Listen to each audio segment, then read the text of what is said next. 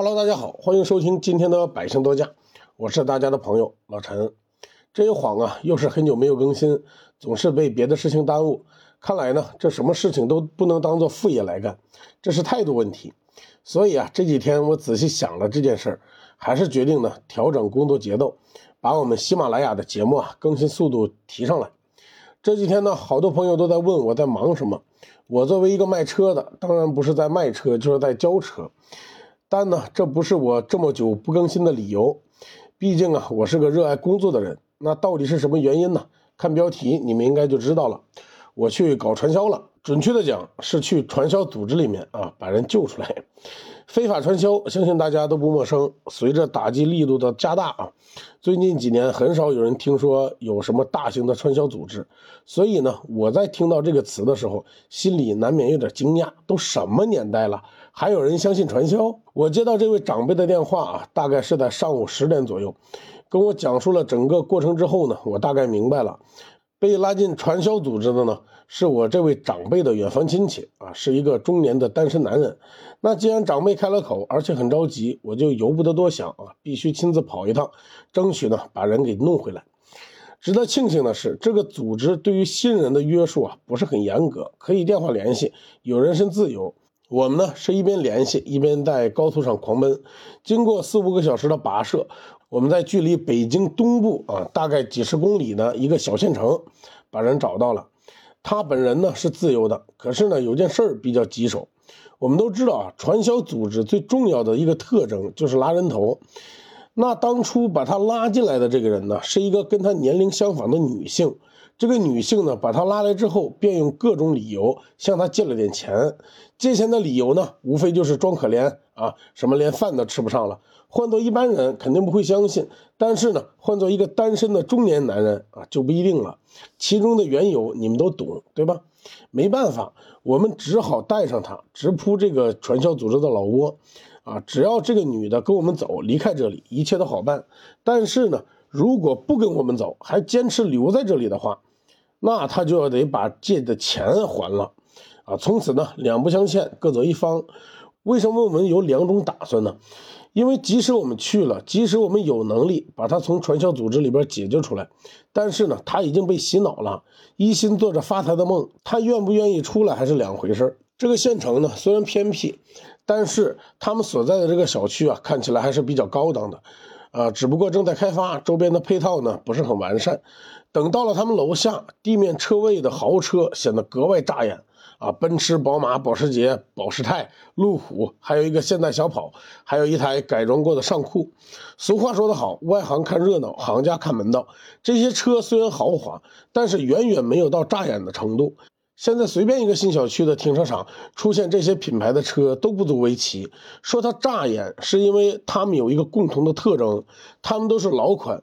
啊，奔驰是虎头奔，路虎是发现三，保时捷是第一代卡宴，现代小跑和进口尚酷早已经停产多年了，对吧？被称为保时泰的众泰 S 二九更是厂家都倒闭了。这么多老款车停在一起，是不是挺抢眼的？如果不是这些老掉牙的汽车被擦洗的一尘不染，我会把这些车当做某个二手车贩子的私人车库。而这些车呢，很明显是有人开着的，他们的主人呢，恰巧来自于同一家公司。经过介绍呢，我才得知这些豪车的主人都是他们公司的讲师。这些讲师啊，每天都要给他们讲课，讲课的过程中呢，还会介绍他们捞到第一桶金之后买豪车的一些经历。其实讲心里话啊，我作为一个汽车自媒体。真想听听他们买豪车的经历。你想想啊，看着一个矮穷矬在台上油头垢面的人，介绍自己月入百万，然后喜提豪车，从此呢进入了开挂人生的故事，是多么滑稽的场面呢？我跟你讲啊，让我买票去看，我都毫不犹豫。其实呢，听到这里，很多人都明白了他们的套路，无非就是通过豪车。包装自己，新款太贵又买不起，租车时间又太短，那只能买老款，越老越好，越便宜越好。然后呢，开始装逼，天天给这些慕名而来的人呢讲课洗脑，让他们交钱，然后呢让他们发展下线，吸引更多的人交钱。挺明白的事情，就是有不明白的人。比如说，我们开车到他们楼下的时候，坐在我车里的这位单身中年男子。啊，指着这些豪车还得给我讲。你看，这是我们张老师的奔驰，当年呢，他买这车才十九岁，当时花了三百多万全款买的。他当时说话的这个神态啊，那种自豪感，就像是在讲自己的故事。这就是被洗脑的可怕之处。即使到了现在，他在清清楚楚的知道是传销之后，还是对讲师的某些话深信不疑。我曾经呢有幸跟一位反扒大队的人聊过天儿。什么是反扒大队呢？就是当初在车站专门抓小偷的便衣警察。以前的汽车站、火车站不是有很多小偷吗？啊，偷手机、偷钱包。而且我记得当时形容这帮小偷还有个段子是这么说的：说一个贼眉鼠眼的人啊向你走过来，问你：“嘿，兄弟，要手机吗？”你问他什么手机啊？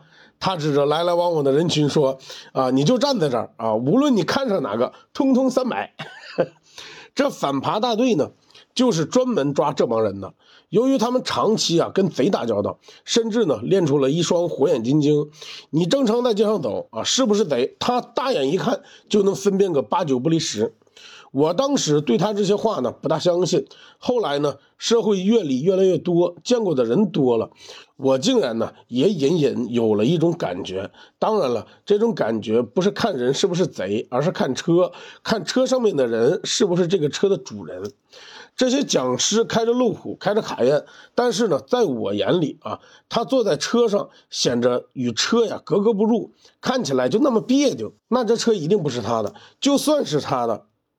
也是后来买的二手车，这就好比是你把一个农村刚出来工作的人扔到北京的王府井啊，任何人一看就知道这孩子是从外地来的。这就好比呢，当初我暑假到北京工地上去打工，晚上去王府井逛街，民警把我拦住查查我的身份证，是一个道理。这么多人来人往的，他都不查啊，就偏偏把我拦住了。当时呢，我觉得人家歧视咱们外地农村来的。现在想想，你小小年纪啊，却又黑又壮，不修边幅的胡子不刮，脸不洗，人家怕你是小偷，所以查查你的身份证啊，看看有没有案底，这也正常，职责所在吗？而这些传销的头目啊，难道不明白这些道理吗？他们拙劣的演技能忽悠动这些人不被揭穿吗？其实仔细想想，这就是他们的高明之处。人家压根儿就没有想过忽悠所有人。你来了，发现了这场骗骗局，自然就会走。那留下的，而且能把钱交了的。这才是他们的菜，你一旦上了钩，他们就会对你严加看管，以给你办银行卡的名义收走你的身份证，以专卡专用的名义收走你的手机。从此以后呢，你吃饭、睡觉、上厕所都有人跟着。然后啊，你每天的工作就是忽悠你的亲戚朋友打钱啊，一起发财，或者邀请他们过来一起干大事。然后呢，就是永无止境的给你上课洗脑。听到传销呢，你们是不是马上就会想到一件事儿，那就是报警，对吧？可是呢，当时我们并没有选择报警，其中原因呢，呃，你听我说完就知道了。其实，在我的认知中啊，洗脑分为两种，一种叫做软洗脑，一种叫做硬洗脑。硬洗脑就比较犯法啊，来了之后把你圈起来，身份证、手机没收，把你关在一个屋子里边，天天给你上课。啊，那些网上传的什么打幺幺零，然后点外卖，聪明的警察成功上门把你解救出去，那些都是来自于硬洗脑，它限制你的人身自由，你只能自己想办法逃出去，对吧？于是你就想到我打幺幺零，然后我点餐上来我就点，对吧？警察问我什么，哎，我就语无伦次的啊。但是警察他接警员他有这些经验，他能听得出来，所以说，哎，他记下你的地址，然后就。派人去找到你，把你接出来，对吧？这是硬洗脑，对吧？而接下来的软洗脑呢，它就比较复杂，因为我们不是法律专家，不知道法律的界限在什么地方，很多事儿啊，你不知道它是不是非法的。比如说，当初我在北京开洗车店的时候，有人让我去听关于营销的课程，听课的位置呢是在现代的昌平区，呃，TBD 云集中心。这个 TBD 云集中心呢，是我迄今为止去过最豪华的办公场所。我承认自己没有去过什么大企业啊，你们别笑话我。这个办公楼呢，出门进门有保安查你的工牌啊，一切就看起来很正规。我们培训班的隔壁呢，是一家大公司啊，是搞这个新三板上市的，里面有一个小组长喜欢抽烟，一来二去呢，我们就在西安市认识了。他跟我讲啊。他们去了第一天就讲新三板的知识，可以说非常的高大上。但是呢，在真正入职开始工作，就会发现工作方式很低级。是做什么呢？说白了，就是在电脑上啊，不定时的给你更新无数个手机号码，让你以一个年轻女孩的身份加这些手机号的微信，筛选呢对股票感兴趣的有钱的中年男性。这些微信呢都是公司配备的，而且啊都是真实的，每周会固定的更新两三次朋友圈。这些朋友圈传递出来的信息呢，就是一个有钱的精致女孩的日常生活。听起来像不像卖茶叶小女孩的桥段呢？上来先声称加错了，然后呢有意无意的跟你聊起来。哪个男的会拒绝一个长得漂亮又有钱的美女呢？于是就这样聊起来了啊。与卖茶叶的桥段不同的是，公司严格限制每个人的聊天尺度，每天晚上十点以后，无论聊得多好啊，也要打住。十天内绝不提任何新三板的事情，十天之后才开始暗示，让他自己问，对吧？你肯定会好奇呀，说，哎，你这么一个年轻的女孩啊，这么有钱，难道你是富二代吗？对吧？你就说啊，我不是富二代，我只不过在我叔叔的公司上班对吧？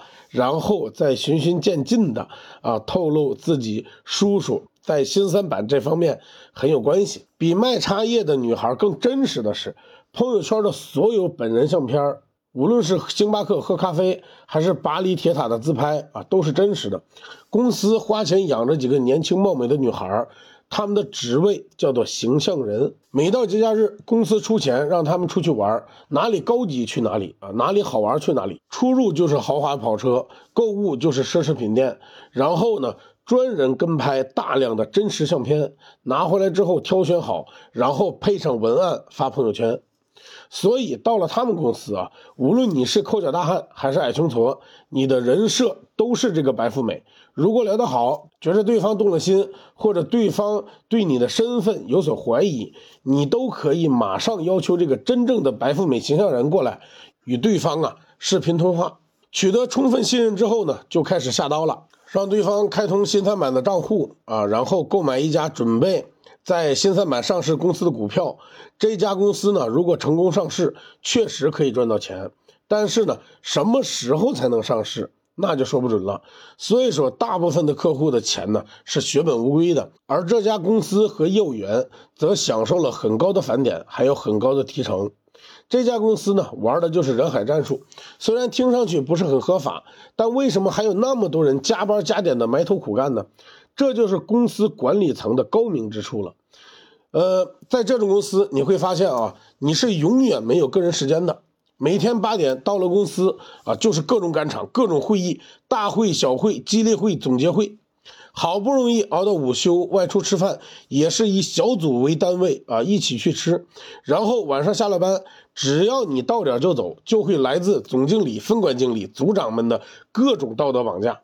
甚至到了明天早上大会上，还要把你请上去啊批斗一番。所以说，你必须爱公司，领导不走，你也不能走。每天晚上十点多才下班啊，到家十一点多了，你赶紧洗澡睡觉，明天早起去公司，又开始一整天的工作。这样的一天下来，你会发现呢，你根本就没有自己思考的时间。受不了的人呢，自然会选择离职。但是呢，在这里坚持的人，久而久之就会失去自己思考的能力，认为公司什么都是对的啊，让你干什么你就干什么。我们在网上应该都看过啊，几个销售员开激励会，面对面的互扇大嘴巴啊，同时还喊着响亮的口号。以上我说的这些，其实都叫做软洗脑，后期你无法分辨自己的所作所为是对是错。其实呢。这也是我们不报警的原因，因为这位我们接回来的中年男子啊，并没有在那儿交任何一分钱，只是借出去了一点点钱，走之前呢，还让他给要回来了。我并没有听过他们所谓的培训课，虽然我可以断定这就是典型的传销啊，很想让他们灰飞烟灭，但是呢，没有时间去冒着危险收集证据。我们都是普通百姓，没有社会监督权，更没有执法权。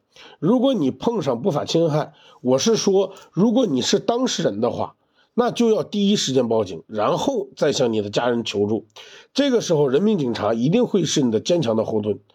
跟我们这个中年男子不一样他是先找家人求助，对吧？先把我们这帮人叫了去了，然后他才啊，就是说我们才决定报不报警。那我们人都去了，把你都弄出来了，那还报什么警呢？对吧？你一个大活人应该有自己的分辨能力，你上来你有手机，应该第一时间报警。如果呢你是当事人的亲戚朋友去接他们的话，最好啊也先报警。如果情况紧急或者条件不允许呢，那一定做好安排，梯次配置，有足够把握保护好自己再行动。不要跟我们学，走了之后呢，啊，才匿名那个报警举报。而且呢，我们在去的时候啊，有当事人家属陪同，小区的外面、楼下、家里所有人电话都是保持接通状态。所以呢，此举啊，不建议任何人效仿。